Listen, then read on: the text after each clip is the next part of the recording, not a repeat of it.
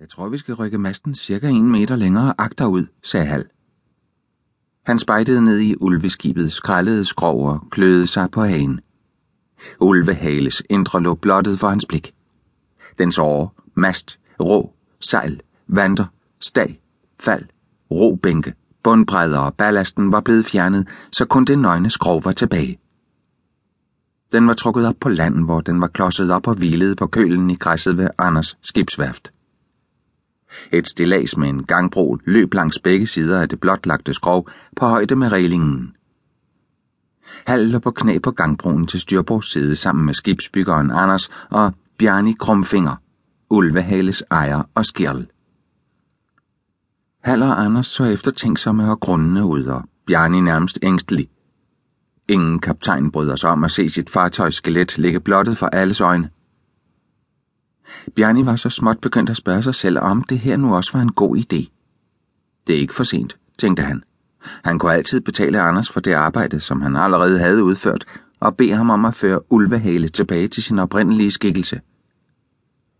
Men så tænkte han på den ekstra fart og manøvredygtighed, som den nye sejltegning ville give hans skib. Han trak på skuldrene og kiggede bekymret på Hal. Den unge skirret var så ung, tænkte han.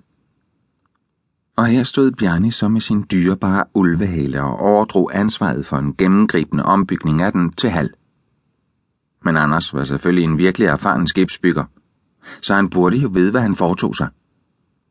Og Bjarni havde selv set beviset på, hvor effektivt det nye langskibsrikkede sejl, Hal havde konstrueret til sit eget skib, Heiren, var.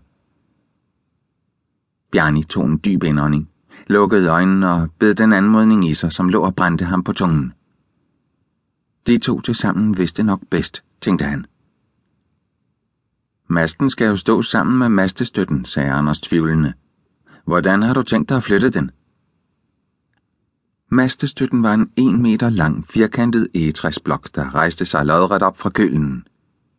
Den blev brugt til at holde masten solidt på plads og var en integreret, uflyttelig del af selve kølen. Da skibsbyggerne i sin tid havde hugget en træstamme til for at danne ulvehales køl, havde de fjernet alle fremspringende grene, undtagen en. Den fik lov til at blive siddende, og de afkortede den og skar den til, så den dannede en firkantet sektion, som skød op fra kølen i en ret vinkel for at støtte masten. Dens naturlige styrke skyldtes, at den ikke var blevet fastgjort til kølen. Den var simpelthen vokset frem fra den. Hal trak på skuldrene. Det er ikke noget problem.